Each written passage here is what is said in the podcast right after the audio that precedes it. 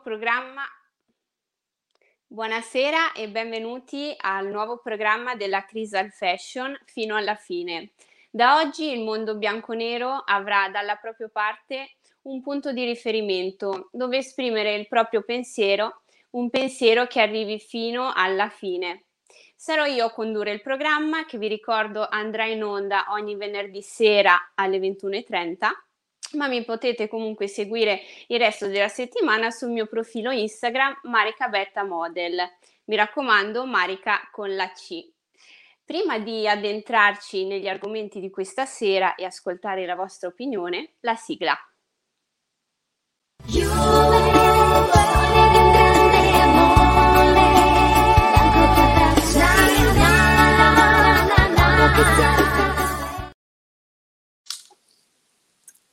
Amici, buonasera e per coloro che hanno iniziato a seguirci do il benvenuto e vi invito ad esprimere il vostro pensiero attraverso i canali Twitch e YouTube e attraverso le pagine social di Facebook della Crisal Fashion.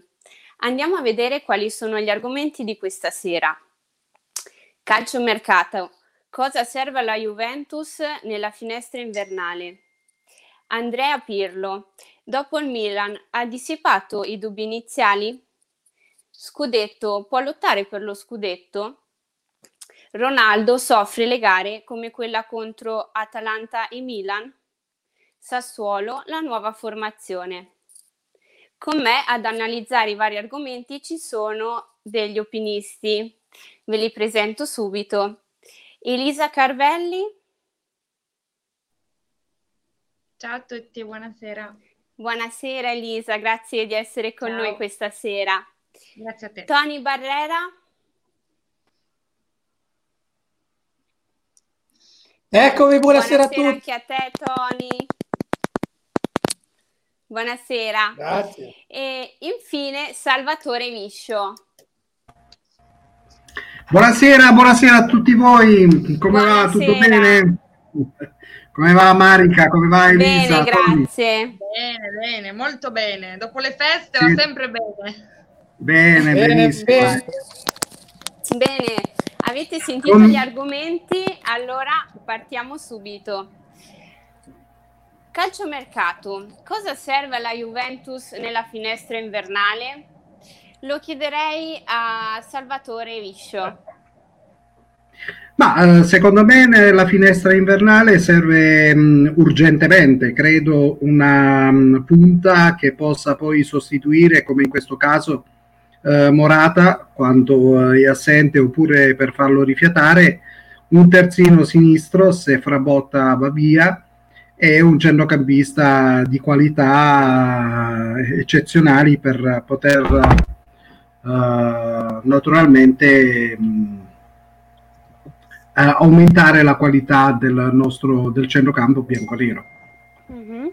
Tu Tony invece cosa ne pensi a riguardo? No, io cosa ne penso? Eh, A parte che sono rimasto un attimino un po' col fiato sorpreso, mi sono fermato un po' perché ho sentito dire che se Frabotta va via, non mi sembra, cioè, perché eh, caro Salvo, dovrebbe andare via Frabotta, speriamo di no, insomma, uno dei giocatori l'ha all'inizio del campionato, l'ha rischiato contro il Milan, mi sembra che non ha giocato male, no, questo Frabotta.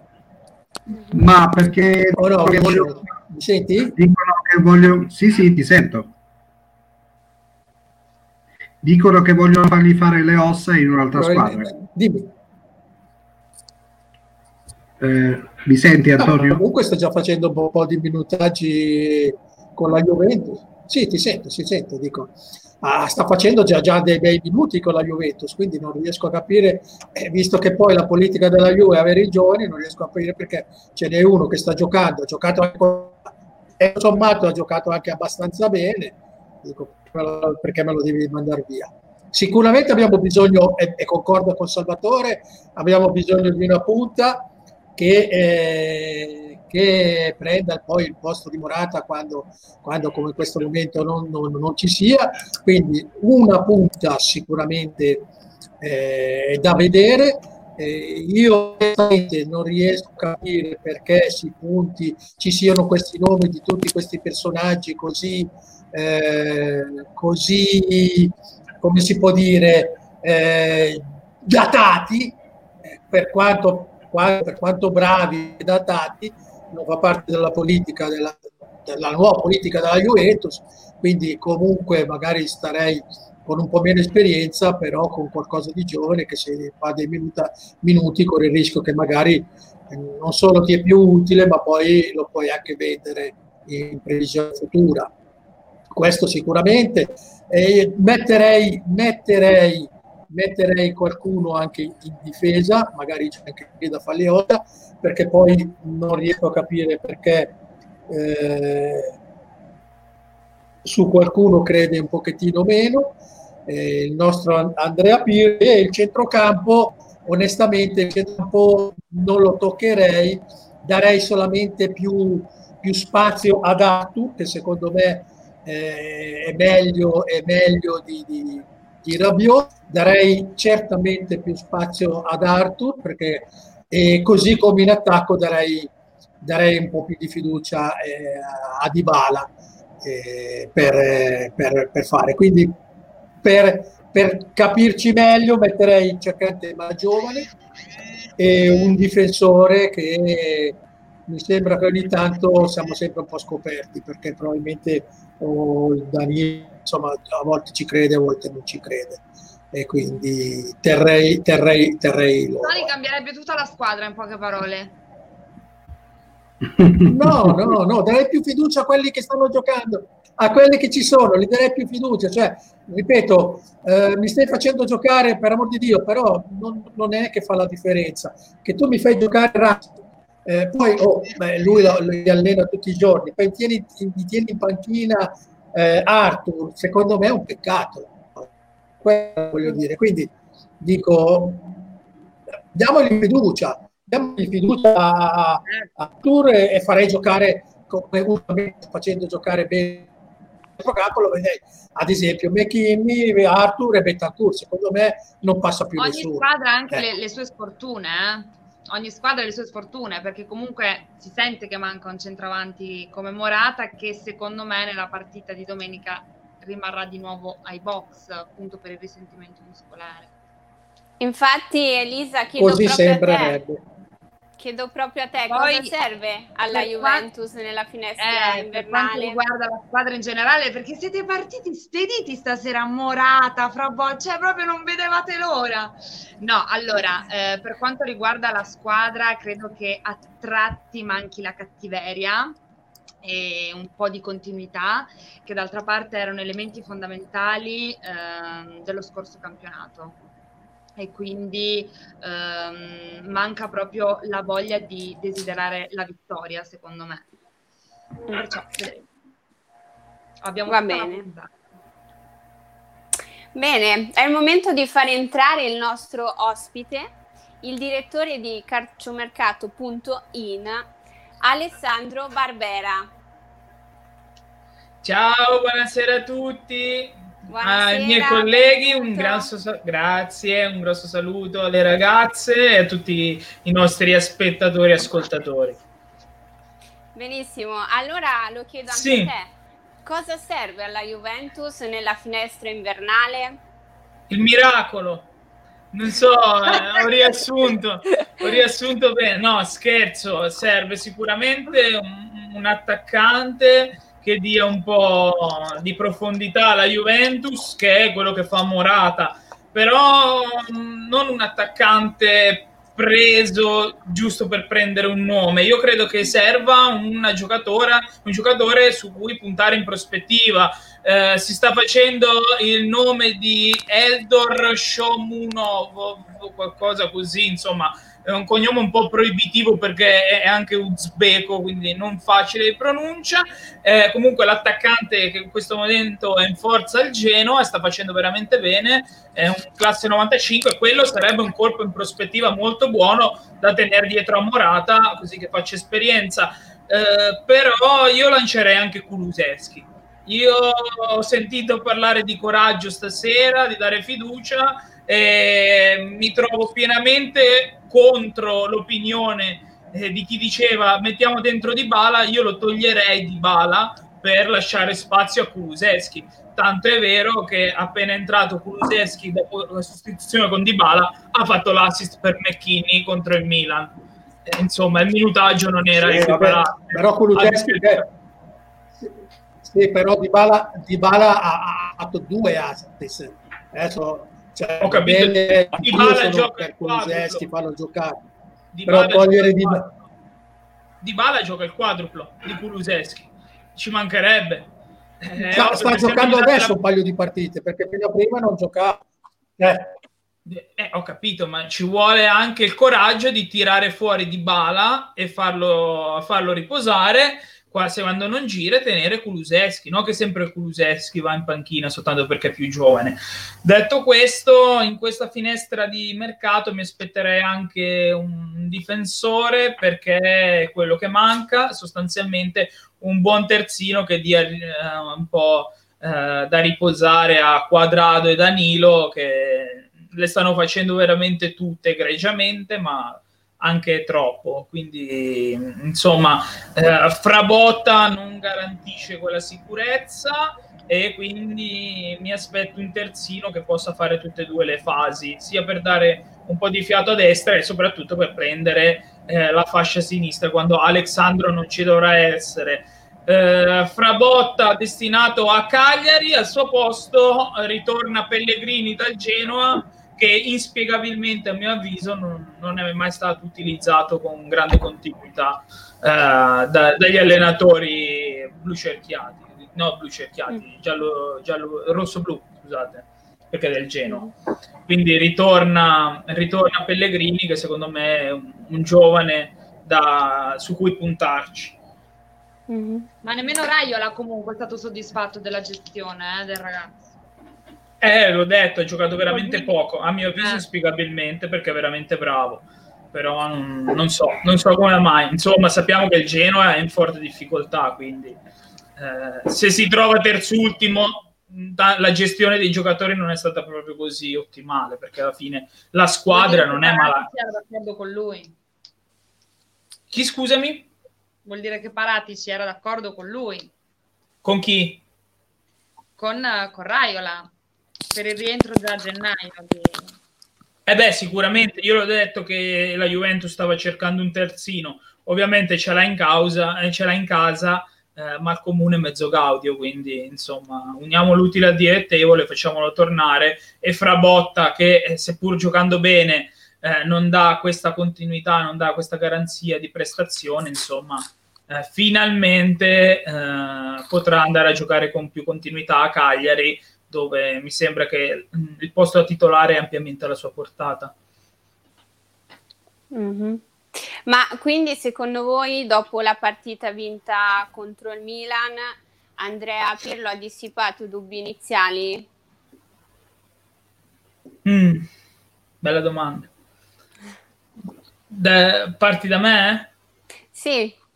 Ok, eh, per me Pirlo ha ancora tutto da dimostrare perché insomma è, è un, neo, un neofita della panchina e quindi non abbiamo una dimostrazione dei suoi lavori passati, quindi non sappiamo se sta dando il massimo adesso, se è al 10%, se è al 50%, e quindi scacciare lo scetticismo no, ci sarà sempre, perché poi alla mm. fine non hai qualcosa su cui basarti eh, dire che forse, forse ci sono margini di miglioramento, questo sì, perché eh, una partita come quella di Milano contro il Milan a inizio stagione la Juventus l'avrebbe persa, perché mm, sfido quando vai in trasferta con la prima in classifica a prendere gol del pareggio dove stai giocando male, perché diciamo abbiamo giocato male, quindi giochi male, pareggia la prima in classifica eh, e non hai la determinazione di andare a rimontare, lì la perdevi. Questa Juve ha fatto vedere di avere carattere, quindi di andare in trasferta, mm. imporre il risultato e essere molto cinica, perché poi alla fine stiamo parlando di quattro tiri in porta, tre gol e un palo, quindi mm-hmm. cinica al massimo. Ecco, su questo vedo un po' di miglioramento. Tu, Tony, invece, cosa ne pensi? Dimmi, dimmi. Marica, io prima volevo leggere un attimo questo messaggio di certo. Michele Pellonara. Allora, Michele dice che salutiamo da Facebook, dice quest'anno ci vorrà del tempo per far assorbire le idee innovative di Pirlo. Ci vuole pazienza e inizierà un nuovo ciclo.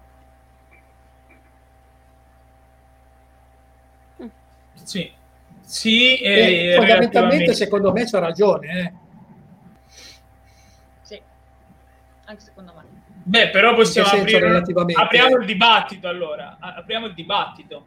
Cioè, qua, che cosa ha portato Pirlo di innovativo rispetto a Sarri? Eh, apriamolo.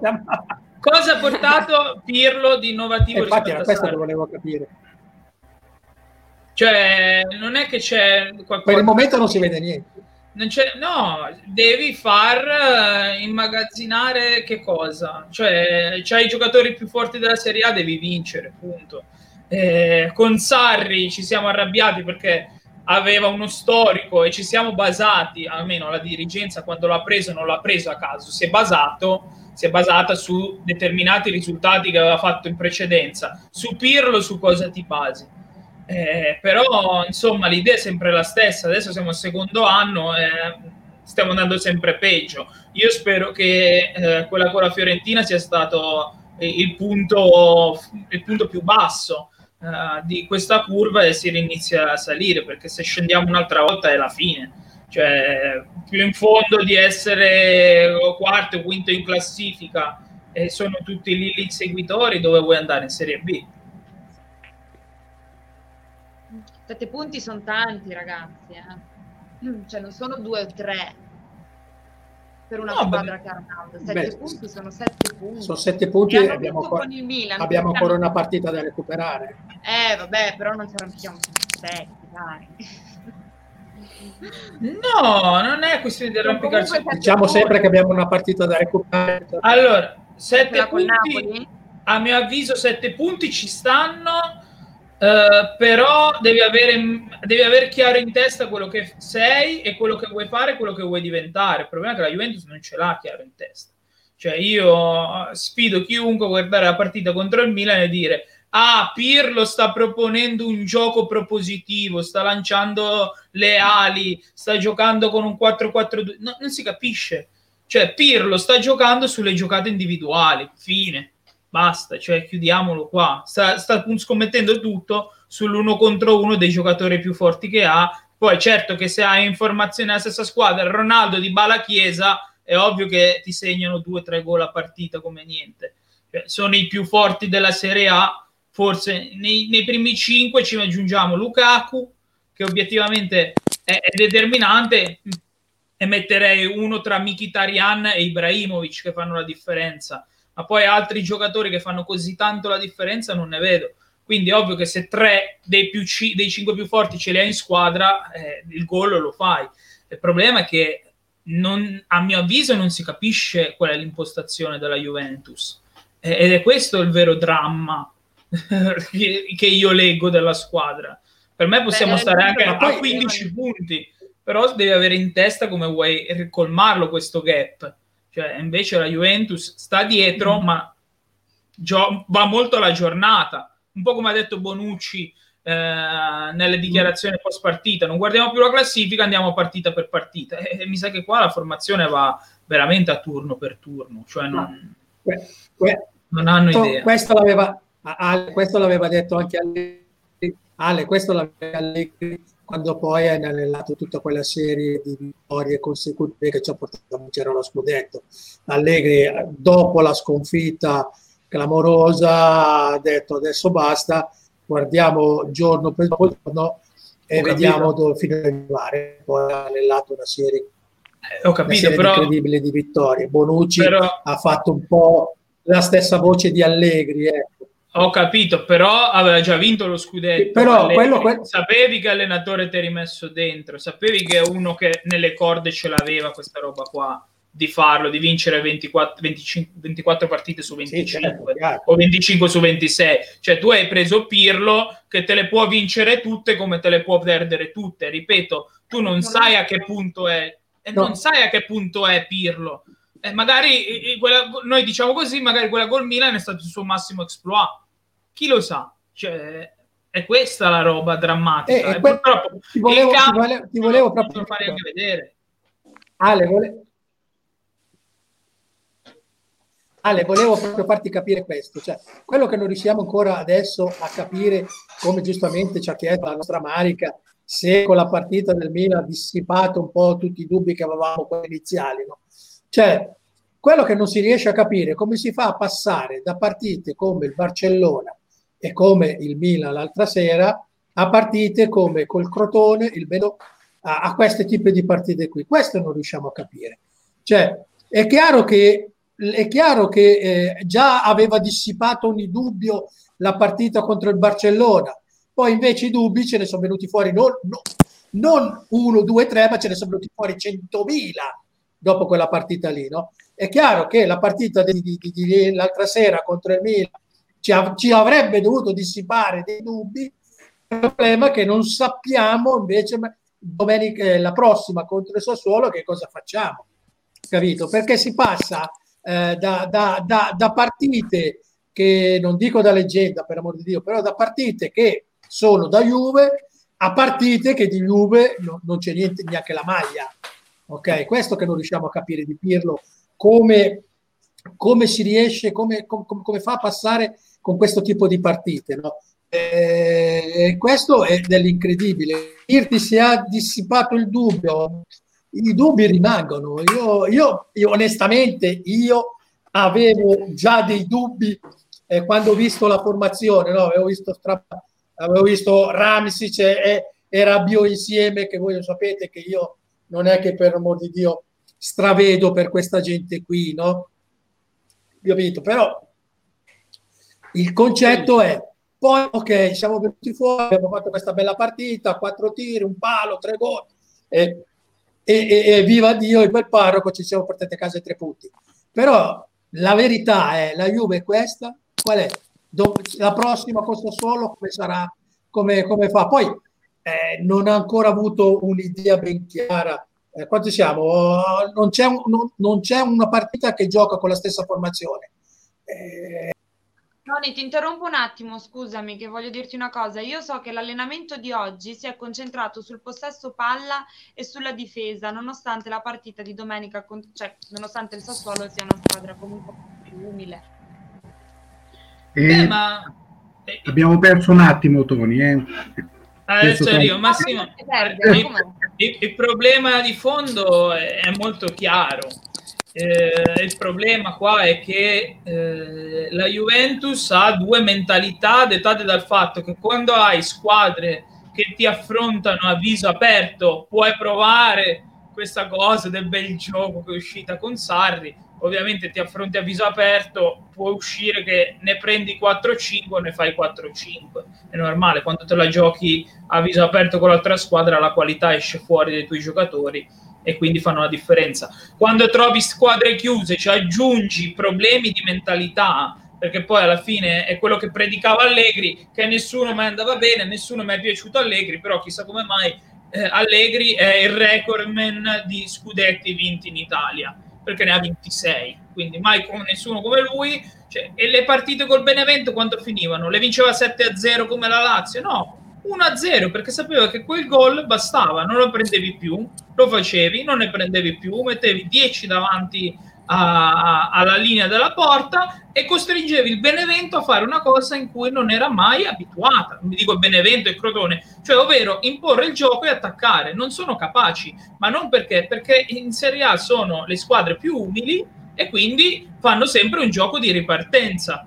Si difendono e ripartono. Se tu ti metti dietro ma, e lasci impostare io... il Benevento, rimangono così. Eh, è quello il salto di qualità che Pirlo deve andare sempre a 100 all'ora, bel gioco, è come era Sarri, dovevamo andare sempre a 100 all'ora e poi alla fine eh, per il rotto della cuffia vincevi le partite, quando le vincevi?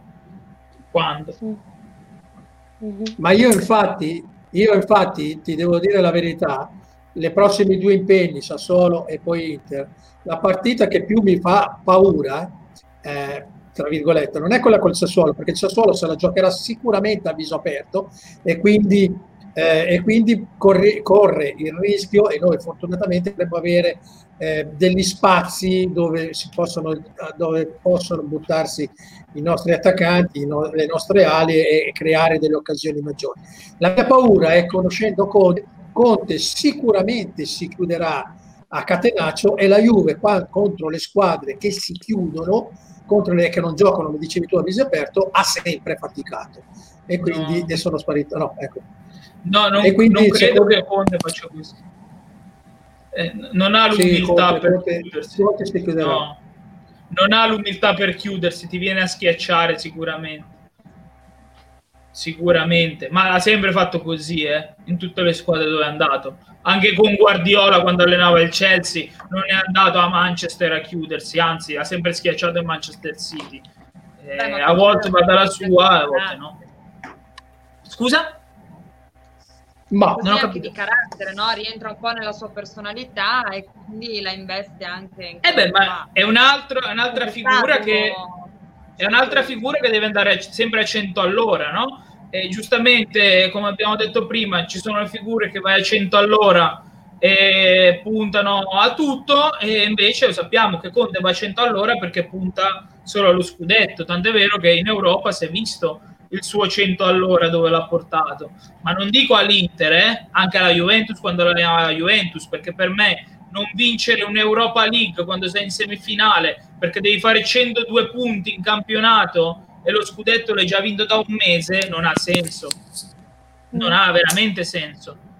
Cioè, A proposito rinuncio... di scudetto, sì. voi credete che la Juve possa concorrere per lo scudetto?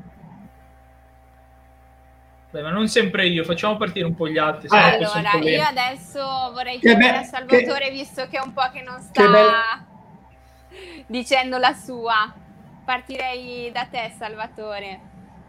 Ma guarda, Marica, il discorso è questo, che secondo me eh, la Juve può competere allo scudetto solo se si convince che forze perché mh, la Juve è, resta sicuramente la squadra migliore in Italia, solo che purtroppo deve cercare di far crescere Pirlo innanzitutto come allenatore e deve fa- cercare di far crescere quella serie di giovani che quest'anno sono arrivati alla squadra mh, biancoliera e che possono anche fare la differenza come lo potrebbe come ha dimostrato sicuramente eh, Chiesa.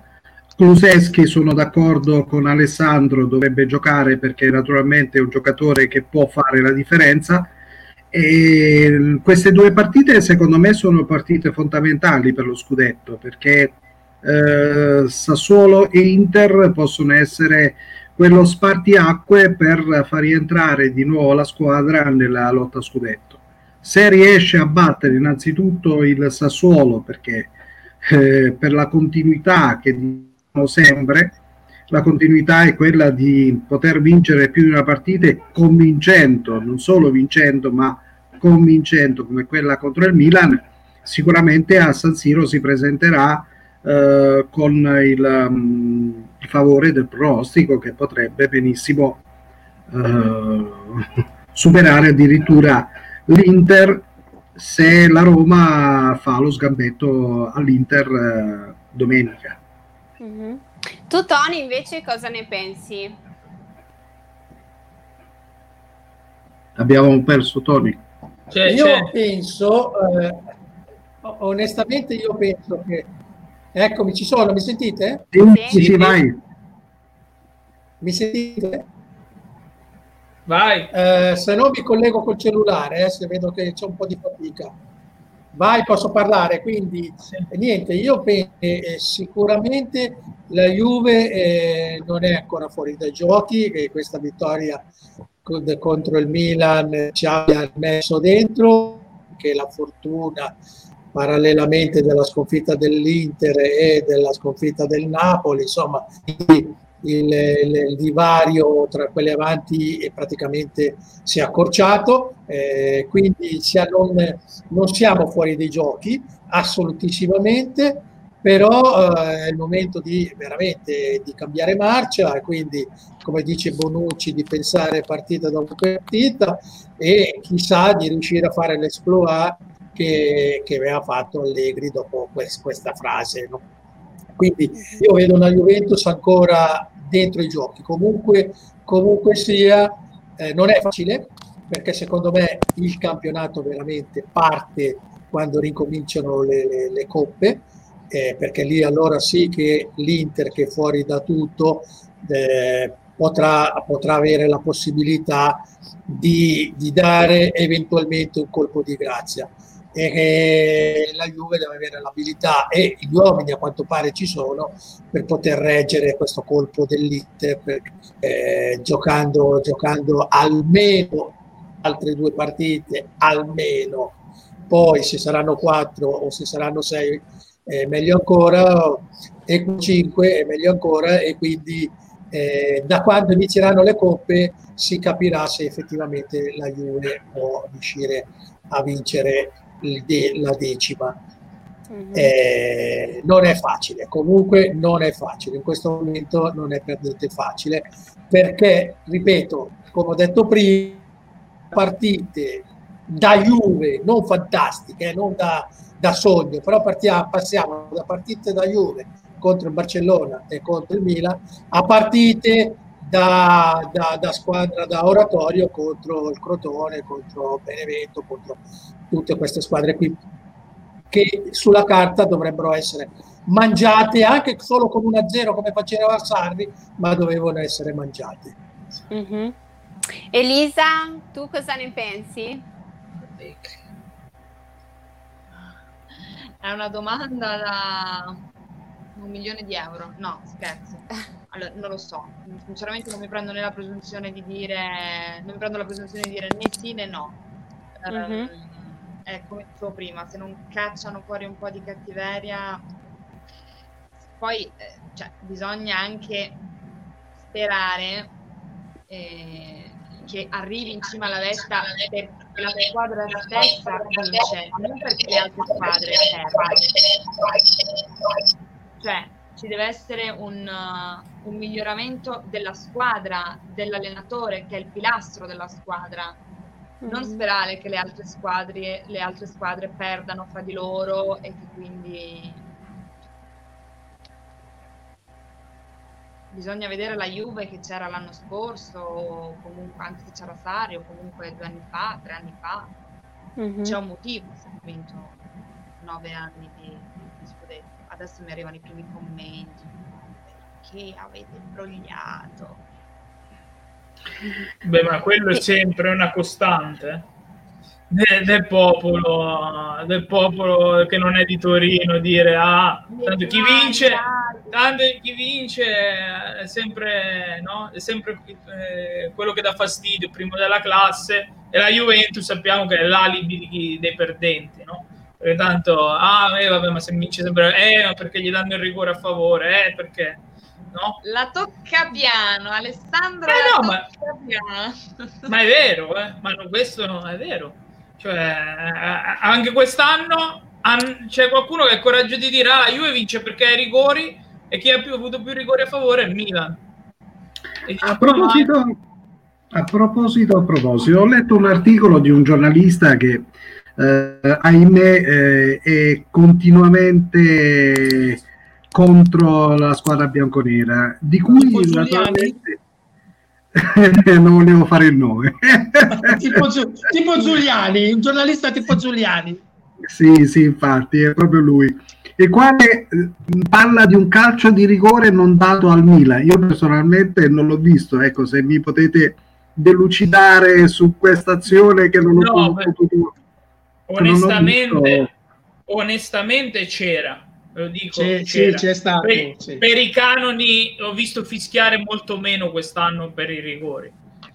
Onestamente c'era, però se dobbiamo andare a fare l'analisi di quella partita, per me la partita come, ah, come correttezza abitale finisce già quando Teo Hernandez entra sulla, su, a piede a martello sulla caviglia di Bentancur era uh, Rabiot, qualche centrocampista. No, su Chiesa, no, su Chiesa. Ah, su Chiesa, su Chiesa esatto, su Chiesa.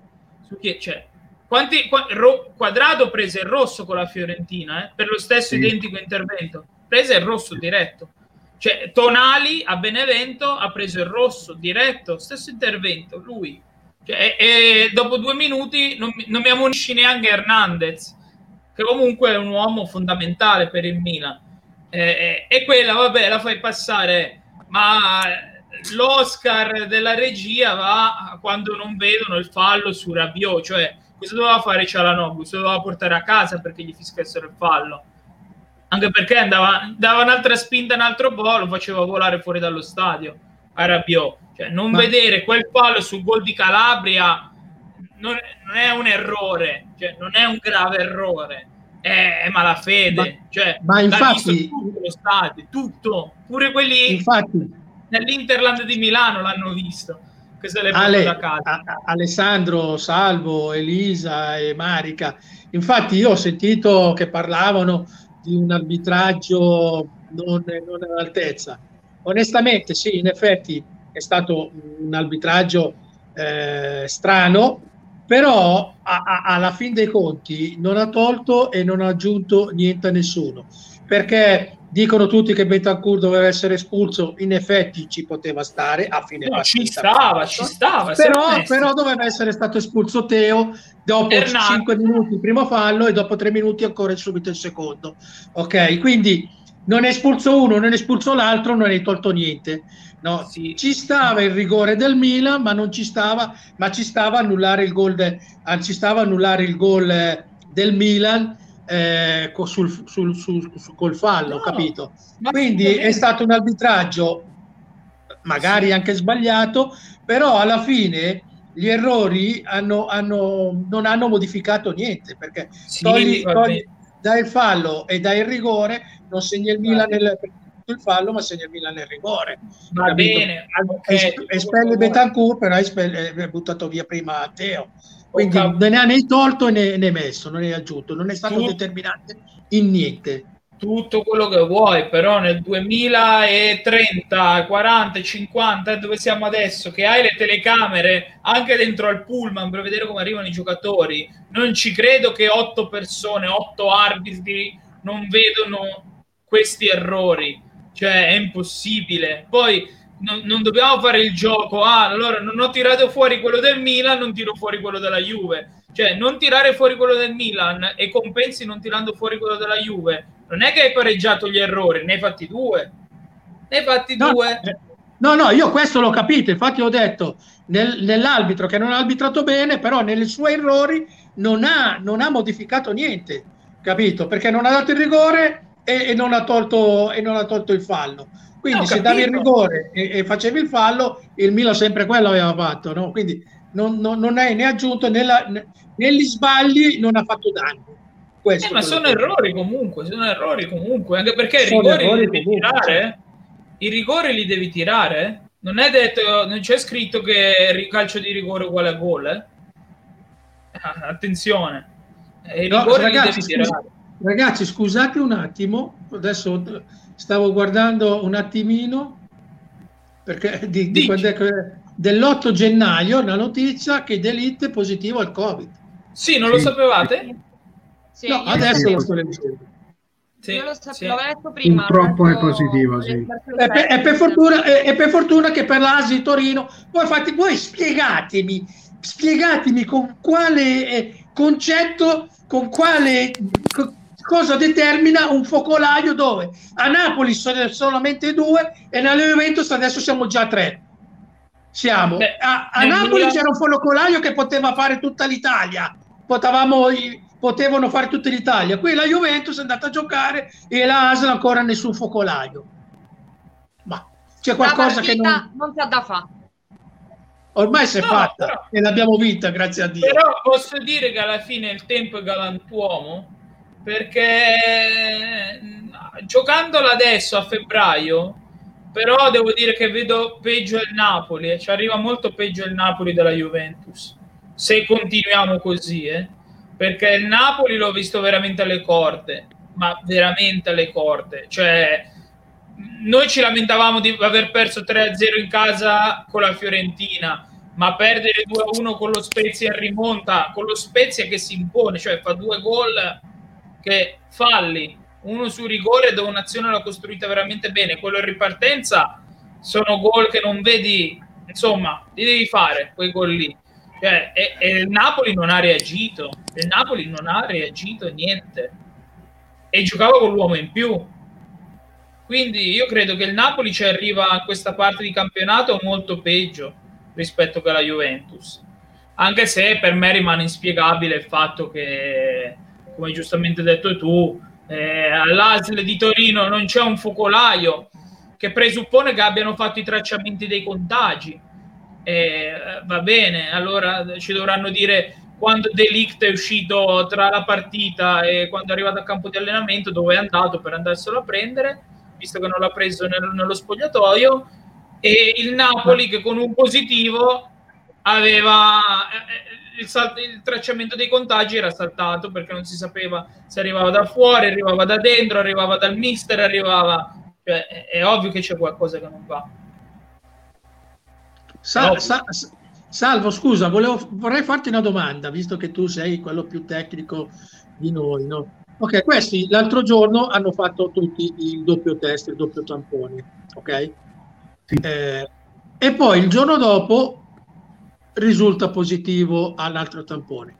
Ma come, come può succedere? Ma scusa, ma tu quando prendi un'influenza non inizi a avere addosso il virus che poi magari ancora non ti fa venire la febbre, però comunque addosso inizi già a avere, cioè, non è che c'è il virus oggi eh, e parte da oggi, cioè oggi inizierò a avere addosso, il virus si sviluppa e poi domani si svilupperà con la tosse, dopodomani con la febbre e così, io presumo. Cioè tu fai il tampone il giorno della partita, niente, il giorno dopo ti trovi positivo, questo qui non riesco a capirlo ma perché possono essere benissimo asintomatici e presentare poi la positività al coronavirus. Non è detto che debbano per forza avere i sintomi. I sintomi si possono manifestare in un secondo momento. No, ho, ho capito, però cioè, eh, io si prendo l'influenza. No? Io prendo l'influenza sì, eh, anche. Questa influenza mi, c'ha un periodo di incubazione, ma comunque eh. c'è già dentro l'influenza. Eh, ho capito, cioè, se tu fai un test, un'analisi, e dentro sta incubando l'influenza. Questo che Io credo capire. che la positività al coronavirus scatta quando superi una determinata soglia di carica virale. Se tu ce l'hai e ce l'hai talmente bassa prima della partita risulti negativo, puoi andare a giocare perché non infetti. È ovvio che la malattia ce l'hai, dopo quando quando sale di carica virale inizi a essere positivo e quindi risulta che sei positivo. Sì, Secondo però me, i, i temi ci sono tutti rispetto a Quadrato e, a, e a, in particolare ad Alessandro, perché in fin dei conti dell'Inter si è eh manifestato circa 3-4 giorni dopo il, eh, la positività. Ma infatti il mio cruccio su questa storia non è tanto Delict esce solo oggi è come hanno fatto, come ha fatto l'ASL a determinare che il tracciamento non sia stato di squadra o ed è avvenuto singolarmente. Come ha fatto? Visto che poi a livello nazionale parliamo, è saltato tutto. Cioè, perché noi stavamo parlando che a settembre avevamo il controllo dei tracciamenti, noi come Stato Italia, e ci siamo trovati a dicembre che è saltato tutto. E dico, in una fase dove siamo tra la seconda e la terza ondata, dove è saltato tutto, perché anche oggi mi sembra 20.000 contagi nazionali. Cioè, come fa l'ASL di Torino a determinare Alexandro si è contagiato perché è andato al supermercato, Quadrado si è contagiato perché è andato nell'altro supermercato, poi spunta Delict. Cioè, dove è andato Delict da quando ha finito la partita al tampone che ha fatto? Dove è andato per essere contagiato? È questa la vera domanda. E dico, possibile che a Torino hanno fatto il tracciamento dei contagi e a Napoli che c'era un positivo non hanno capito da dove è arrivata il, dove è arrivato il Covid? Questo mi sembra molto strano. È anche uno smacco per le diverse ASL, perché a Torino sono fenomeni che l'hanno capito e a Napoli, insomma, un po' meno, che non l'hanno capito con un caso. Poi ogni considerazione di per sé. Questa è la ah, io credo, io credo che la Juventus... Eh, in... col Napoli, eh. Sì, infatti, volevo... Se ci puoi rileggere il messaggio, Elisa. Leggo? Ah, bravo Alessandro, il Napoli alle corde. Sì, no, infatti Antonio Biondo ci sta dicendo che è d'accordo con Alessandro che il Napoli è alle corde. Eh beh, ma l'abbiamo visto, insomma, niente di nuovo, eh? riconferma tutto quello che abbiamo visto durante la stagione. Alla fine, se un allenatore come Gattuso, che ha fatto del suo carisma, insomma, eh, il, il, perno fondamentale della sua carriera, a metà stagione se ne vuole andare dal Napoli quando ancora stai lottando per tutto, insomma un motivo ci sarà. Detto questo, abbiamo detto tutto.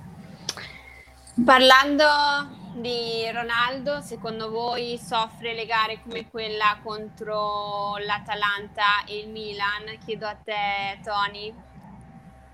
Ma, eh, chiedi a me, a vederlo, a vedere queste due partite soffre, soffre parecchio, eh, perché sono due partite dove praticamente è stato inesistente, se lo vogliamo vedere sempre eh, sotto l'aspetto del gol, sempre sotto l'aspetto che eh, continua a tirare, continua, eh, è sempre presente. Eh, se lo vediamo invece sotto l'aspetto sotto l'aspetto di un giocatore che magari te ne porta via comunque uno e forse due che, che con la coda dell'occhio sempre costretto a guardare, tant'è vero che poi lascia lo spazio, crea spazi per fare, eh, per, per, per, per, fare centrare crossare eh, di bala e allora ok, allora a questo modo fa, ha giocato, gioca per la squadra e non è più il Cristiano Ronaldo che siamo abituati a vedere noi, che segna e che continua a tirare e che crea occasioni su occasioni. Eh, sì, la soffre, però eh, in questo modo comunque ha creato, ha dato la possibilità e lo spazio a Dybala di potersi inserire e, e poter far gol. Teniamo sempre in ottica che eh, avere in, lì davanti eh, nei pressi dell'area o dentro l'area uno come Cristiano Ronaldo bene o male uno ti sta sempre vicino e l'altro, se non in due addirittura, l'occhio lo buttano sempre su, su di lui per essere pronti a intervenire. E comunque crea spazio e comunque crea possibilità di, di, di, di creare corridoi per poter affondare poi altri giocatori. Mm-hmm. È vero, Secondo... non ha segnato. Sì. Mm-hmm. Secondo te Salvatore invece sta soffrendo un po' queste gare Ronaldo? Eh, sinceramente sì, sì, perché contro, sia contro l'Atalanta che contro il Milan lui è uscito completamente fuori dalla partita e addirittura con l'Atalanta poi ha anche sbagliato un calcio di rigore che avrebbe anche potuto permettere alla Juventus di guadagnare tre punti che oggi sarebbero stati sicuramente uh, importanti. Ehm, probabilmente comincia a soffrire i ritmi alti delle partite giocate in velocità e lui probabilmente esce dal contesto tecnico e tattico de- della squadra. Quindi questo deve far riflettere sicuramente eh, allo stesso Ronaldo e capire se effettivamente eh, è ancora il Ronaldo che noi ci aspettiamo. Alessandro, tu cosa ne pensi di Ronaldo? Beh, di cosa stiamo parlando? Capocannoniere della Serie A, 5 palloni d'oro, ma che cosa soffre? Se li mangia a colazione il Milan, l'Atalanta, eh, a merenda pomeriggio, cioè un, un, fenomeno così cosa gli devi dire? Eh, l'unica constatazione è che quando Ronaldo, possiamo dire, esce dalla partita, se vogliamo così dire, non è che lo fa così a caso, perché crea spazio per gli altri Tanto è vero che è uscito dalla partita Ronaldo, guarda caso si è acceso di bala che ha fatto gli assist per Chiesa. Guarda caso Kulusevski ha trovato spazio per McKenny. È ovvio che tutti non è che possono fare gol, se no finiremmo 11 a 0 tutte le partite. Eh, quindi qualcuno si deve sacrificare. Ovviamente nelle scorse partite stavamo dicendo che Dybala, ah, Dybala è all'altezza, non è all'altezza, eh, perché gioca male, però doppietta di Cristiano Ronaldo, gol di Cristiano Ronaldo, gol e assist. Eh, è ovvio che devi scegliere uno dei due, deve, diventa decisivo. Perché eh, insomma, ci, nel calcio ci sono anche gli avversari e soprattutto ci sono anche i difensori avversari.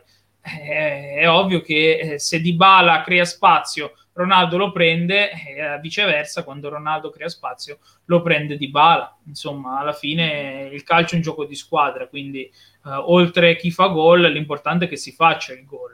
Eh, con l'Atalanta un po' meno perché comunque stiamo parlando di una squadra che a mio avviso esprime veramente il miglior gioco d'Italia e l'ha ritrovato. Quindi con l'Atalanta te lo puoi anche permettere perché è sempre una squadra molto ostica.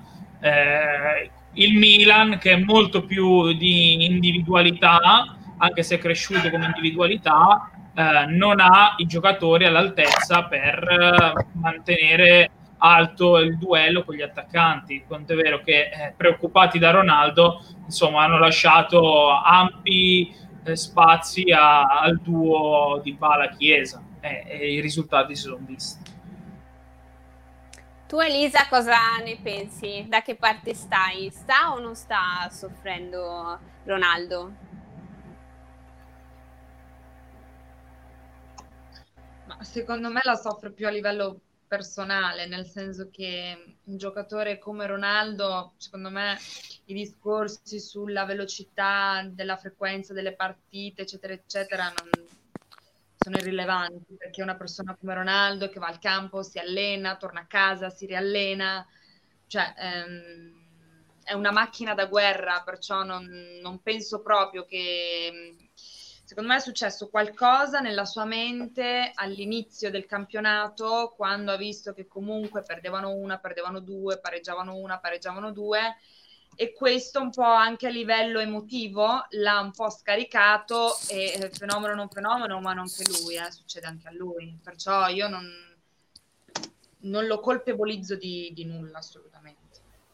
Esatto. Mm. allora, visto che la prossima partita sarà Juve Sassuolo, vorrei fare un gioco. Secondo voi con quale formazione dovrebbe giocare? Ognuno di voi mi dice una formazione? Sì. Ah, beh. Dai, Io allora partiamo. Esatto, partiamo dalle donne. Vai Elisa mi attengo, non lo so, mi astengo. Anzi, a proposito di questo, vabbè, prima guarda, chiede all'altro, dopo ho, ho, una, ho letto un commentino oggi che ha stuzzicato un po' di curiosità, voglio sentire un po' i pareri di tutti, ma prima lascio la parola a loro. Perfetto. Sì. Mm-hmm, perfetto, dai. Allora, Centrista partiamo... un po', eh? Con i moduli, con le squadre, i giocatori. E dove l'hai letto sto commento? A me lo dici dove l'hai letto sto commento? Eh, l'ho letto sul sito bianconero. Ah, quindi è un commento di parte. Non so, ve lo leggo subito se volete. Leggi, leggi, vediamo. Praticamente diceva, um, allora, che la Juve di Conte, me lo sono scritto, eh, aveva giocatori come Marchisio, Pirlo, Pogba, Vidal, eccetera, eccetera mentre la Juve di Pirlo ha giocatori come Rabiot, McKenny, Bentancur, eccetera, Me- eccetera. McKenny non si tocca. Paragonare? Lui non ha fatto una critica, lui chiede, si possono paragonare? Sì. Eh, si possono paragonare. Se, se vince lo scudetto, i paragoni poi si possono fare. Una volta che vinci lo scudetto diventano giocatori ambiti in tutta Italia e in tutta Europa e quindi si possono fare, gli, gli si possono fare i dovuti paragoni. È chiaro che eh, Vidal eh, prima che vincessero con Conte eh, erano, erano, non dico sconosciuti, però comunque erano i McKenny di adesso, erano i Rabiot e, e cose così. Quello che, eh, quello che conta è vincere. Se vinciamo come Chini, con Chiesa, con Kuloseschi, e con questa gente qui alla fine diventeranno forti e, famosi e bravi come lo sono stati quegli altri. Eh, è solo le vittorie, è solo la vittoria quella che decreta, quella che decreta poi il nome, no? che tutti poi tengono in, in, alto, perché poi cacchio giocava nella Juve dello scudetto, ha giocato nella Juve dei cinque scudetti, ha giocato nella Juve, non posso dire della Coppa perché ahimè non le vinciamo mai e quindi, quindi sono solo le vittorie quelle che poi proclamano e, e, e, port- e scrivono sugli album eh, i nomi dei giocatori. Ecco, giusto appunto di questo, ti dico proprio perché si possono paragonare a parte Pirlo che dà il valore assoluto, cioè io non penso ci sia un mediano più forte di lui negli ultimi 40 anni. E se c'è si contano sulle punta sulle dita di una mano. Eh, quindi Pirlo discorso a parte anche se è arrivato alla Juventus eh, un po' age eh, mi sembra arrivato a 30 anni 31 anni. Eh, ok gli altri dico Marchisio eh, Vidal, Pogba, che cosa hanno vinto? Che cosa hanno vinto fuori dalla Juventus? Ok, Pogba ha vinto il mondiale con la Francia, va benissimo, ma a livello di club cosa hanno vinto? Se ci fosse stato Mourinho vi avrebbe detto zero titoli. Cioè, Pogba è andato a vincere, sì, la Coppa UEFA come l'ha vinta Sarri. La, la, non è più Coppa UEFA, è Europa League. Eh, ha vinto l'Europa League come Sarri, va bene e gli ha, Vidal è una vita che in giro per, le, per, Europa, per l'Europa, prima a Barcellona poi a, no, prima a Monaco, poi a Barcellona e guarda caso Bayern Monaco inizia a vincere quando se ne va Vidal. Eh, quindi alla fine sì, stiamo parlando di bei giocatori, ma che cosa hanno portato in sostanza? Non hanno vinto niente. Quindi è ovvio che il paragone c'è, anzi li sorpasseranno se riusciranno a fare lo step in più che è vincere la Champions. Quindi al netto di Pirlo che l'ha vinta, stravinta e rivinta con il Milan, eh, ed era un signor Milan quello, e, e Pogba che ha provato, eh, ma lo stiamo vedendo il Manchester United in Champions League, che cos'è? Eh, ma gli altri, non, nessuno ha vinto niente, nessuno. Neanche Marchisio quando è andato in Russia, cosa ha vinto? Niente. A livello prettamente europeo, ma non ci sono neanche andati vicino. Ecco, questo è e il quindi significato. le formazioni senza Morata come saranno? Ma io credo che contro il Sassuolo giochi Buffon, ritorni in campo Buffon per dare spazio un po' a, a, di rifiatare a Scesni perché comunque dopo ci sarà l'Inter. Uh, non so la formazione, però vado a intuito, vi dico, con la positività di Delict credo che troverà spazio finalmente Demiral, che è un punto su cui mi preme dirlo perché per me Demiral dopo Delict è il centrale più forte che ha la Juventus, è uno dei primi cinque della Serie A e per me non farlo giocare è veramente uno scandalo, ma non farlo giocare per demerito, ma perché alla fine il merito ce l'ha anche, ma perché deve sempre riproporre Pirlo e qua dobbiamo dirlo, facciamo uh, nomi e cognomi per far, per presare qualcuno eh, qua Leonardo Bonucci eh, è proprio raccomandatissimo dal suo amico Pirlo, perché in una Juventus normale di meritocrazia Leonardo Bonucci si siede in panchina. Fine, cioè questo è il mio commento. De, Demirà la vita contro Bonucci, perché se parliamo di un Bonucci, di una difesa 3 che faceva i lanci quando giocava Pirlo, allora alziamo le mani, tant'è vero che è stato il Bonucci che è andato al Milan e lo pagarono 40 milioni, ma questo Bonucci che non dà i tempi di gioco, non dà ritmo e lo tieni solo come difensore, è anche piuttosto lento rispetto a Demiral, non ha senso metterlo in campo per togliere il posto a Demiral. Quindi finalmente ritornerà Demiral, ritornerà Bonucci, credo a questo punto è inevitabile perché è rimasto l'unico i terzini sono abbastanza obbligati. Credo che troverà spazio Arthur perché ci sarà tanto bisogno di palleggiare contro il Sassuolo perché è una, una squadra molto tecnica e se gli lasci il pallone è finita. Uh, credo che Pirlo questo giro sia molto ambizioso, lasci di bala in panchina per favorire Kulusevski di fianco all'irrinunciabile Ronaldo. E a centrocampo troverà spazio Rabiot che è stato l'unico giocatore che ha, con un cartellino rosso ha saltato tre partite per incompetenza dei dirigenti della Juventus, perché alla fine, se non sai leggere il regolamento di quanto deve saltare una partita, eh, sei a pari di quello della Roma che ha segnato eh, i giocatori di 24 anni sotto l'Under 23 e credo che si riproponga ancora Ramsey per l'ennesima volta con scarso successo. Anche se non mi dispiacerebbe vedere Bernardeschi, la sorpresa Bernardeschi titolare contro il Sassuolo, anche perché se non inizierà titolare contro il Sassuolo è inevitabile una sua cessione sul mercato. Quindi o gioca o gioca. Salvatore, tu sei d'accordo con le formazioni che abbiamo sentito finora oppure hai un'altra idea?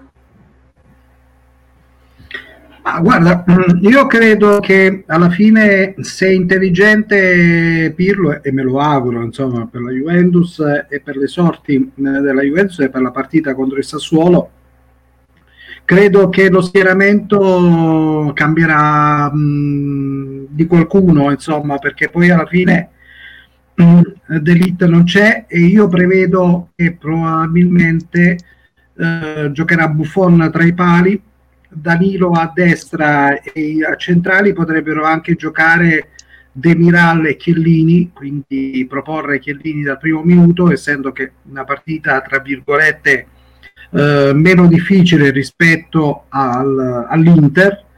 E, mh, a sinistra sicuramente Frabotta, eh, Chiesa difficilmente lo toglierà, come difficilmente toglierà, metterà di nuovo McKinney e Betancourt, credo centrali. A sinistra, se vorrà far riposare Ramsey, dovrebbe eh, proporre Bernardeschi e come punta, sì, io farei giocare Kuluseschi e l'intoccabile Ronaldo. Tony, tu sei d'accordo? Ma guarda, sicuramente, sicuramente sono d'accordo con tutti, con tutti e due sul portiere, perché anch'io ho messo Buffon e quindi e qui eh, siamo d'accordo tutti. Eh, siamo d'accordo anche con eh, Danilo e Demiral perché è assurdo, come diceva l'Alessandro, non far giocare Demiral.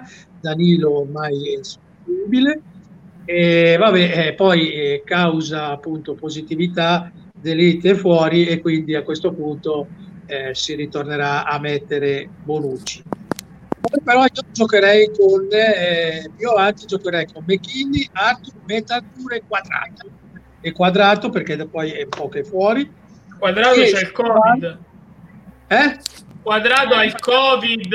Ah, è vero, ah, ecco, è vero, è vero. Allora niente, allora, allora giochiamo con Frabotta, McKinney, Arthur, Betancourt e Frabotta, Chiesa, Dybala, Ronaldo. Eccola qui la mia formazione.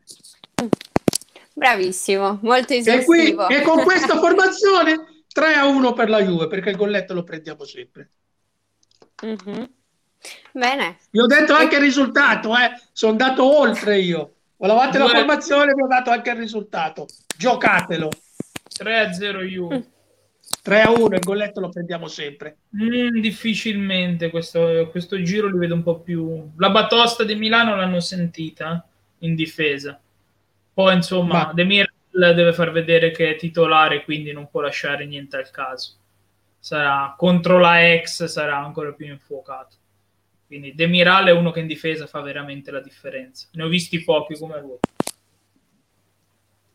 Poi magari perde speriamo che, Pier, speriamo che anche Pirlo ne ha visti pochi come lui o, o, o quantomeno lo, lo, lo inizia a vedere veramente costantemente perché insomma eh, a, volte, a volte si fa fatica a capire e accettare le scelte di Pirlo. Eh.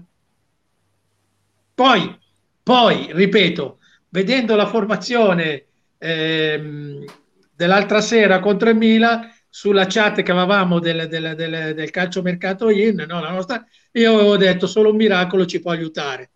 E poi la fortuna aiuta gli audaci, è stata audace la fortuna, è, è, senza contare che comunque poi il grosso della fortuna è stato anche con i cambi. Eh. Eh, dovete, dovete pensare che quest'anno è un dato che nessuno ancora ha detto, e non l'abbiamo fatto notare, quest'anno eh, il 30% dei gol sono venuti dai cambi, che ha fatto, che ha fatto, Eh, che ha fatto Pirlo. Ripeto, A differenza, a differenza dell'anno scorso, che l'anno scorso solamente il 9% dei gol fatti sono stati avvenuti dai cambi. sì, Con Pirlo il 30% dei cambi, ah, ah, il 30% bene. dei gol, eh? Va bene, dico, però questa cosa passa in sordina perché ovviamente l'anno scorso sappiamo che è stato praticamente un anno sabbatico, quello che ha preso la Juventus. Ma eh, Pirlo raccoglie le- dovrebbe essere quest'anno quello sabbatico. Nel Pirlo- senso, se- Pirlo raccoglie l'eredità di Allegri, che io credo che in cinque anni di Juventus non abbia mai sbagliato un cambio Allegri. eh.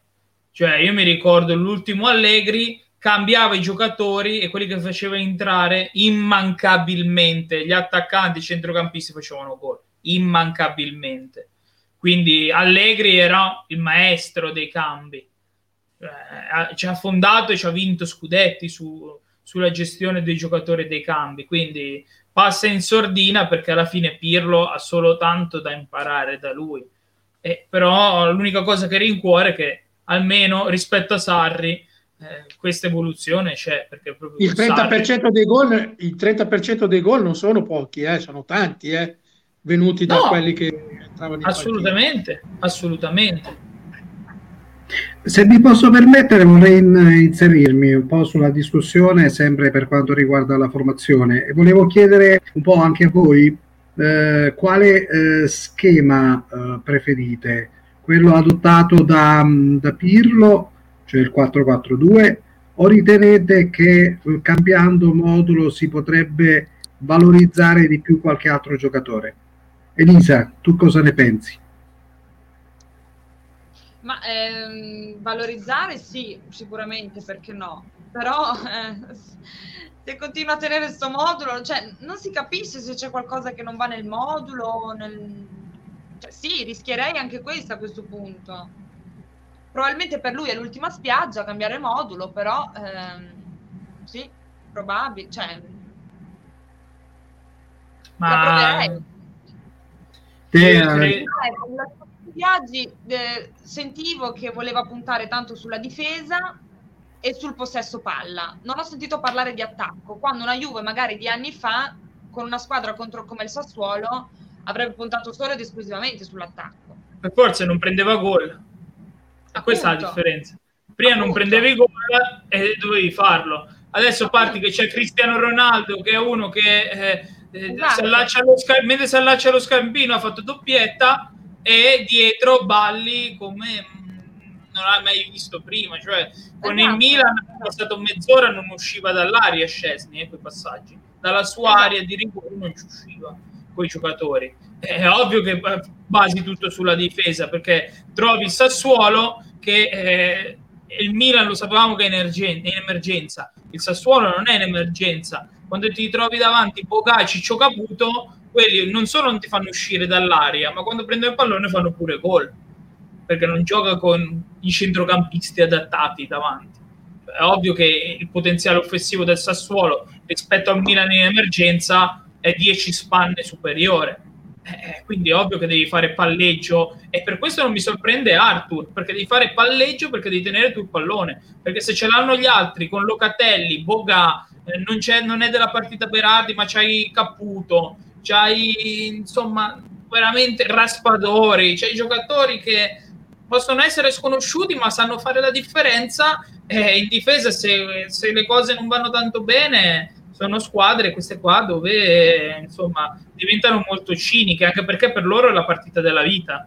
Cioè fermare la Juventus per il Sassuolo oltre a essere la partita della vita vuol dire che hai vinto uno scontro diretto per la Champions League o per l'Europa.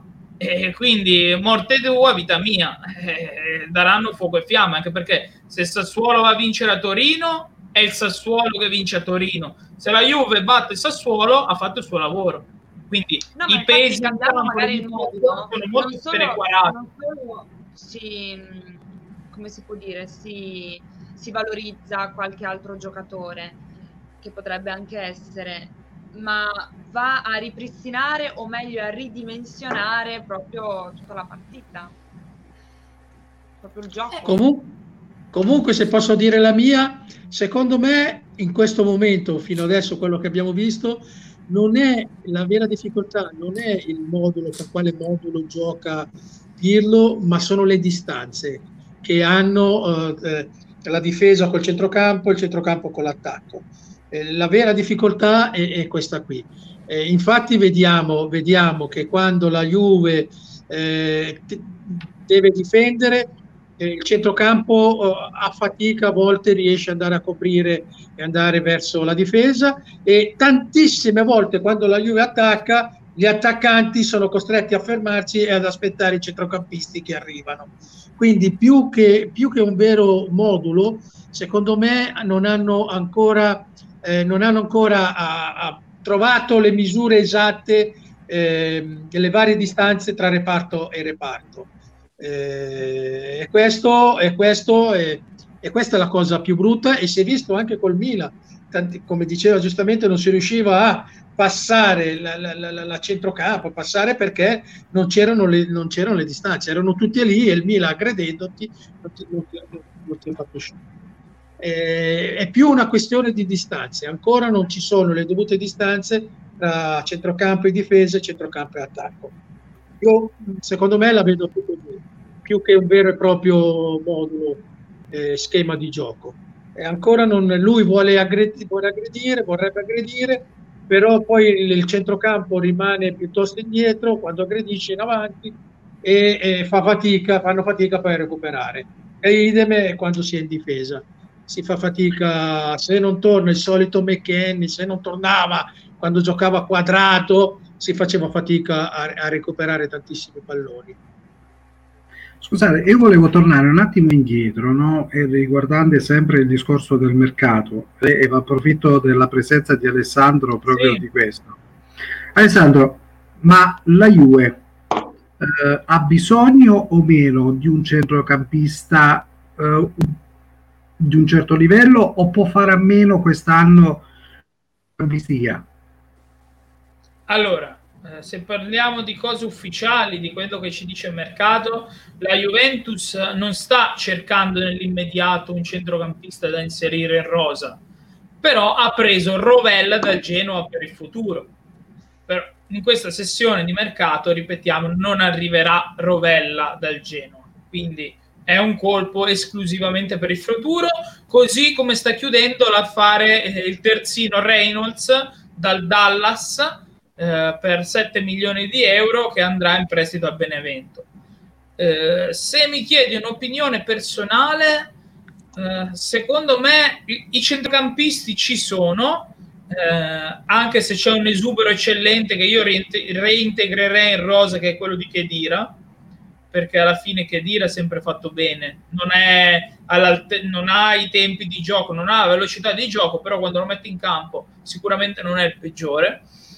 Eh, Ma resta a lui o in questa finestra di mercato va via? Ma la Juventus sta pressando e sta spingendo per venderlo. Il problema è che, eh, insomma, eh, il cartellino lo detiene ancora la Juventus. Evidentemente, quando si affaccia una squadra interessata all'ingaggio di Chiedira, deve trattare per forza con la Juventus. Quindi un minimo indennizzo si va a, a, si, si, deve dare alla squadra bianconera. È ovvio che per il club che va a prenderlo già deve pagare un ingaggio consistente per un giocatore che non gioca da un anno e mezzo. Eh, quindi se già deve spendere 2-3 milioni all'anno di ingaggio, più deve pagare pure il cartellino, ecco che l'affare inizia a diventare un po' proibitivo per un giocatore di 34 anni che sappiamo anche i problemi eh, che ha avuto proprio a livello fisico. Eh, la Juventus sta pressando per venderlo e, e, per risparmiare sull'ingaggio. Gli acquirenti a questo momento mancano. Si era parlato dell'interesse dell'Everton di Carletto Ancelotti, eh, rimane sempre lo scoglio eh, de, della cifra del conguaglio in favore della Juventus. Mentre per quanto riguarda, scusa, scusa Marica se me ne approfitto, prendo un attimo. Non ti preoccupare, rubo, ti rubo vuoi, il posto. Cerco un pochettino di fare un pochettino di, come dire, di soddisfare un po' la mia curiosità, ecco. Assolutamente, certo, certo. Da tifoso juventino e credo che poi, insomma, interessa un po' anche a tutti quanti noi capire eh, e approfittare anche della presenza di Alessandro per cercare di capire questi movimenti di mercato, perché tanto di voci ne sentiamo, sentiamo tante, però poi alla fine bisogna anche capire quali sono quelle vere e quelli un po' meno veri. Eh, Salvo se posso dire, l'unica voce che mi sarebbe piaciuta sentire quella di Mandzukic a posto di Stoppellè, di, di, di, di, quell'altro della Sandoria. Eh? No, Quagliarella non viene. Eh? Quagliarella non va alla Juventus definitivo, eh. rimane alla Sandoria. Eh. Però dico, già solo il fatto di averci pensato, dico, ma allora perché non si ripensa a Mandzukic che alla fine giocava davanti, giocava dietro, giocava in mezzo, giocava sopra, giocava sotto. E invece Allegri se lo portava pure in camera da letto, in mezzo, invece... ce la metteva in mezzo a, alla cosa lì, come si chiama, alla compagna Ambra. sua. All'Ambra, l'avrebbe messo pure in mezzo all'Ambra a Mandzukic Allegri. No, però ecco la notizia che ho, che ho sentito. Eh? E, e, e, Allegri era, gli voleva così tanto bene a Maggio che, che, sembrava che volesse più bene che ad Ambra. No, se lo sarebbe portato anche in mezzo al letto Maggio, che ce lo gio- giocava sempre, anche da morto giocava. Ma voleva tenere come uno, uno sarchiotto, lo voleva tenere. Sì, sì, teneva... era come il suo, la sua mascotte. Eh, perché? Perché non si parla di sto Maggio eventualmente? No, però più prima di maggio che ci volevo sentire se questa notizia è fondata o meno, perché è una notizia che secondo me potrebbe essere interessante se confermata naturalmente da Alessandro. Che, che, effettivamente la Juve potrebbe ritornare su Geco se la Roma prende Bilic.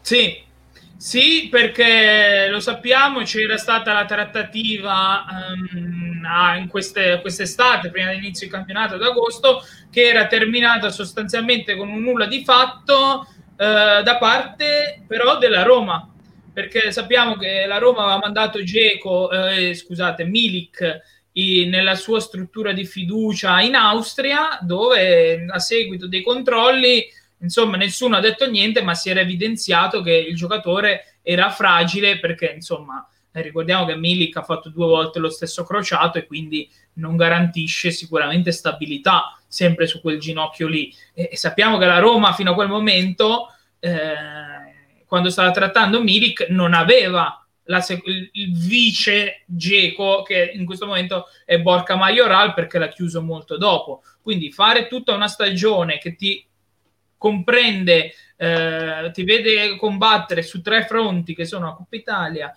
la, l'Europa League e il campionato con un attaccante che comunque sai che è a rischio infortunio e se si fa male non è questione di pochi giorni, ma può veramente starti fuori anche un anno. La Roma non se l'è sentita di chiudere eh, l'operazione. Un altro discorso invece sarà a fine stagione eh, o anche adesso dando un indennizzo al Napoli per Milik, dove ha ritrovato comunque un Borca Majoral veramente all'altezza di saper togliere il posto a Geco e quindi Geco inizia ad andare su con l'età a 35 anni, il suo valore di mercato ce l'ha sempre perché i suoi gol continua a farli, un po' meno rispetto agli anni passati, però insomma eh, Geco la sua figura continua a farla, quindi eh, per un giocatore di 35 anni eh, continua ad avere un discreto valore di mercato e quindi la Roma se vuole fare una plusvalenza sul giocatore dovrebbero venderlo adesso e poi puntare tutto su Milik. L'unico ostacolo rimane sempre Aurelio De Laurentiis che continua a chiedere 15 milioni di euro per Milik perché non vuole privarsi eh, non vuole fare sconti alla squadra che andrà a prenderlo e per il momento Milik eh, si chiude a Castelvolturno e quindi difficilmente uscirà. Quindi trattativa che in linea teorica c'è praticamente molto meno perché la Roma non è intenzionata a pagare 15 milioni di euro un giocatore che da febbraio sarà libero di accordarsi a zero con qualsiasi squadra.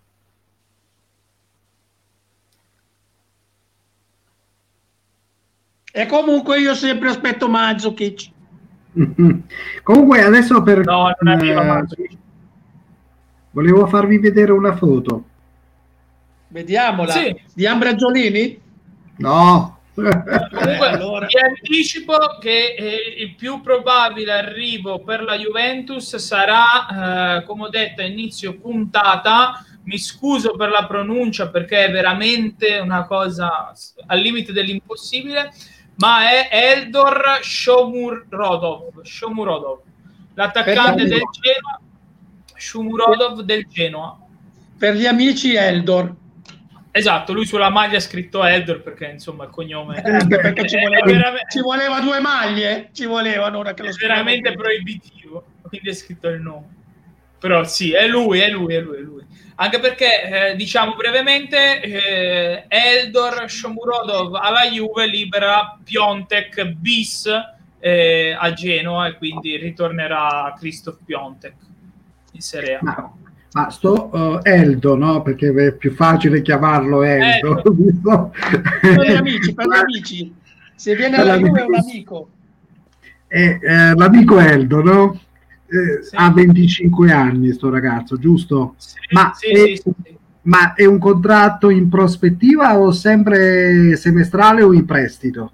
Allora, dovrebbe essere per sei mesi la Juventus chiede il prestito gratuito finalizzato all'acquisto dalla prossima stagione. Quindi, se arriverà a un determinato numero di presenze con la maglia della Juventus, scatta l'obbligo di acquisto con la Juventus e quindi sarà a tutti gli effetti un nuovo attaccante della Juventus. Quindi ecco, Shomurodov dovrebbe essere eh, molto più un acquisto su cui la Juventus punta rispetto a quei nomi che abbiamo sentito come Pellè, Quagliarella, eh, Pavoletti e tanti altri di cui insomma il contratto sostanzialmente era semestrale e quindi fino al termine della stagione e poi si salutava il giocatore.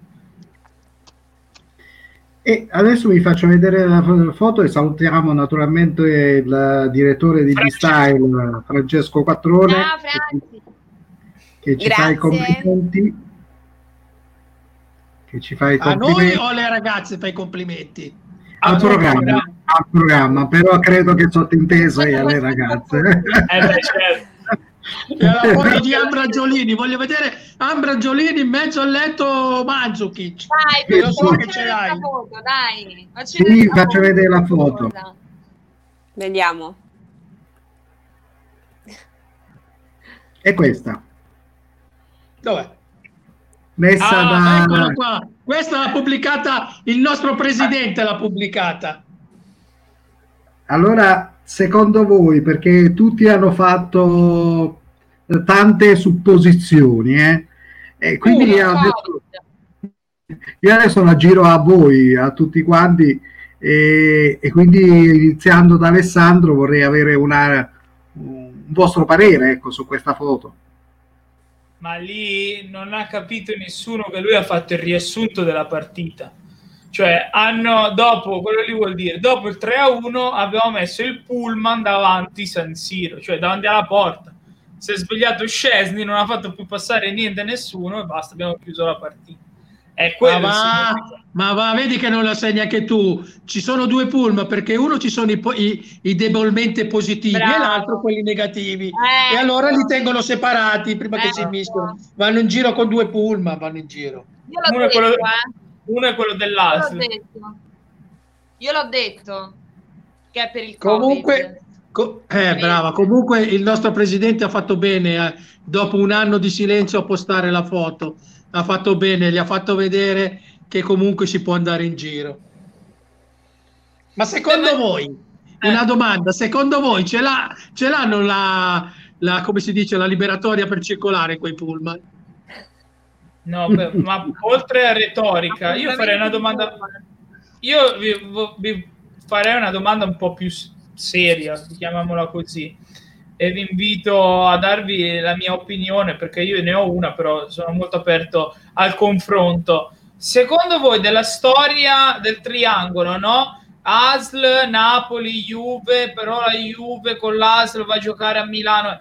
Chi ne esce male da questa storia? Cioè, ne esce male ne esce male il Napoli, ne esce male l'ASL, perché poi c'è anche da contare questo. ASL intendo organizzazione, CONI, Stato, eh, federazione compagnia cantante che ha risultato la sentenza, che la Juventus, il Napoli, il Milan, chi ne esce male? Ne esce, ne esce male, male nel collegio del CONI. E perché?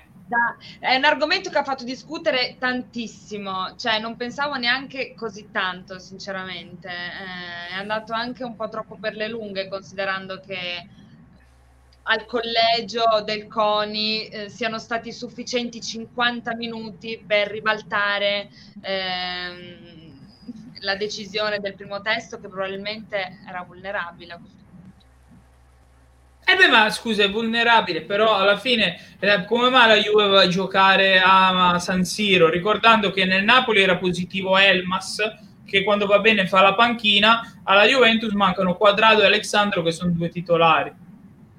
Cioè... No, no, ma chi, chi, ci ha rimesso è stata innanzitutto la credibilità del calcio. Perché, okay. perché la Juventus, perché eh, eh, l'ASL sicuramente, perché questo ci insegna e ci fa capire che non ci sono delle regole eh, a indiscrezione, non ci sono delle regole vere e proprie, ma eh, ha visto subito del Genoa. Eh, Shamurodov, è lui. Quello che dicevamo prima. E seconda cosa, ci, ci ha rimesso anche la, la, la, Lega, la, la, Lega Calcio, che comunque ci ha fatto, ci ha fatto una figura e praticamente ci hanno perso, ci hanno perso tutti in questa cosa qui. Il Napoli ci ha guadagnato solamente il no, fatto che fino adesso per ribaltare ci hanno perso tutti la credibilità del calcio la ASL la Lega ci hanno eh, perso completamente forza. tutti in Italia in Italia è sempre così. In Italia se arriva qualche giudice magistrato di un altro colore di un altro coso ribalta sempre qual, qual, qualche altra sentenza purtroppo. Bravo. C'erano delle regole, le regole andavano rispettate, no? Non si capisce perché le regole di Napoli sono diverse dalle regole di, di, di Torino, non si capisce perché uno non era, non era un, un, focolaio e un altro invece era un nido fortificatore che sembrava che se arrivavano a Torino avevano impestato tutta l'Italia e anzi le dovevamo dire grazie che il Covid non c'era più eh, che, se, che, se, abbiamo solo questi pochi morti, merito del Napoli che non hanno giocato. Eh, e mi scuso con i morti, chiaramente non era, però eh, per assurdo, no? sembrava che erano gli untori no? di, di, di chissà che cosa. Cioè, è una vergogna. Come sempre ci sono le regole, ma in Italia fatte le regole trovato l'inganno. Ora basta. Secondo Bravo. me secondo me bisognava non giocare, la Juve doveva puntarsi come il Napoli, perché a questo punto l'Asa non era a favore. E, e, e, chiunque altra squadra avesse avuto qualcuno in squadra col Covid doveva fermarsi. E il, camp- il campionato era completamente sfalsato. Dove ecco. Se, se si gioca il campionato, ma non perché sono il Juventino, ma dico se si gioca il campionato e se si ha una certa credibilità nel campionato, lo si deve alla Juventus perché se iniziava la Juventus a non giocare sarebbe stato un campionato falsato perché fra un po' saranno sempre di più perché visto Delete e adesso verrà sempre qualcun altro sarà sempre di più ci saranno sempre più contagiati perché inevitabilmente purtroppo stiamo andando verso la terza fase e se il campionato continua così, bisogna anche dire grazie alla Juve o all'ASL di Napoli che ha rispettato le regole. Che ha rispettato, no, di Napoli, scusate, di Torino che ha rispettato le regole. E, eh, ritornando a Francesco, Francesco ci pone una, un quesito. Eh, il Covid sarà decisivo anche per quanto riguarda la lotta scudetto? È quello che ho detto. Eh, se si gioca il campionato e se le squadre è merito anche di questo. È chiaro che il Covid è, la variante, è la, è, è la variante indiscutibilmente più, eh, più decisiva. No? Quando, quando nel giro di due giorni, tre giorni, ti vengono a mancare tre giocatori così importanti in una squadra pur sempre brava, pur sempre con delle grandi, con delle grandi giocatori in panchina, comunque ti manca sempre Delite. E l'abbiamo visto che difficoltà ha avuto la Juventus quando Delite è stato operato in difesa, no?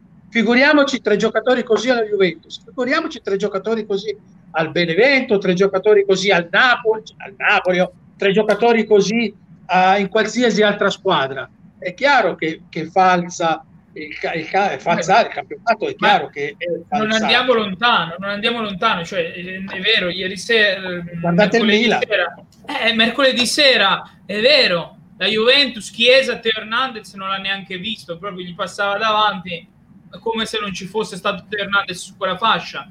Però uh, metto dall'altra parte Gio- giochiamo, giochiamo la partita eh, visto che era già fuori Ibrahimovic per infortunio però giocala con Rebic al posto di Leao che non è nel suo ruolo.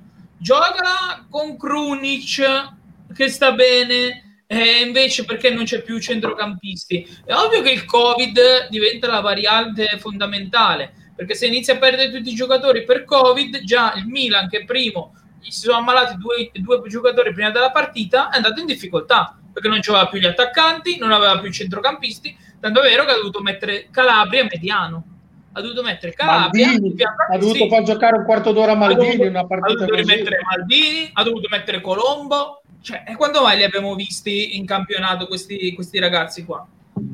È ovvio che il Covid è la, è la, variante numero uno in questo campionato. Ma in Serie A, in Serie B, in Serie C in Serie A, in Serie B, in Serie C, dappertutto. E sarà la variante in Inghilterra.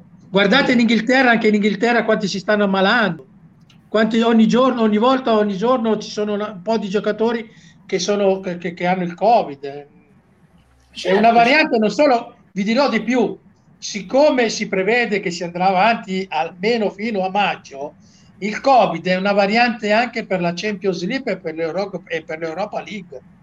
Capito? È una variante importante anche per Champions ed Europa League io non escludo il fatto che si ritorni a fare la formula dell'anno scorso, ovvero che non, ah, si, giochi, non, non si giochi più a marzo e si vada a creare una bolla in qualche stato che si accetta che in due o tre stadi vicini, eh, come può essere San Siro, lo stadio di Torino e insomma il campo di Bergamo, possano ospitare la fase finale della Champions League e quindi dici faccio le due partite lì, la finale a San Siro e buonanotte a tutti. E giocano tutti come avevano fatto l'anno scorso in Portogallo, quindi tutti nello stadio, uno un po' del Benfica, uno un po' dello Sporting Lisbona e si chiude, e si chiude la, la questione Champions così perché ma l'unica cosa che allora l'abbiamo capito tutti che il covid sarà la variante numero uno per le sorti di questo scudetto io non riesco a capire come mai comunque vengano presi sempre due, due, metri per uno stesso fatto, due metri decisionali per uno stesso fatto, perché alla fine non vuoi andare a falsare il campionato a Napoli perché hai paura del Covid? E allora non fai giocare neanche la Juventus contro il Milan. Scusa, c'hai due casi nel Milan, due casi nella Juve, potenzialmente... Ma non fai, esce, ma non fai giocare neanche il Genova contro il Napoli, 6 a 0 otto giocatori col, col Covid, non fai neanche giocare il Genova contro il Napoli 6 a 0 e non ce n'era uno che stava in piedi. Assolutamente, ma è proprio quello, è quello che dico. E poi ricordiamo come è partito il Genoa, con tutta la preoccupazione psicologica che insomma in rosa c'avevi già otto calciatori.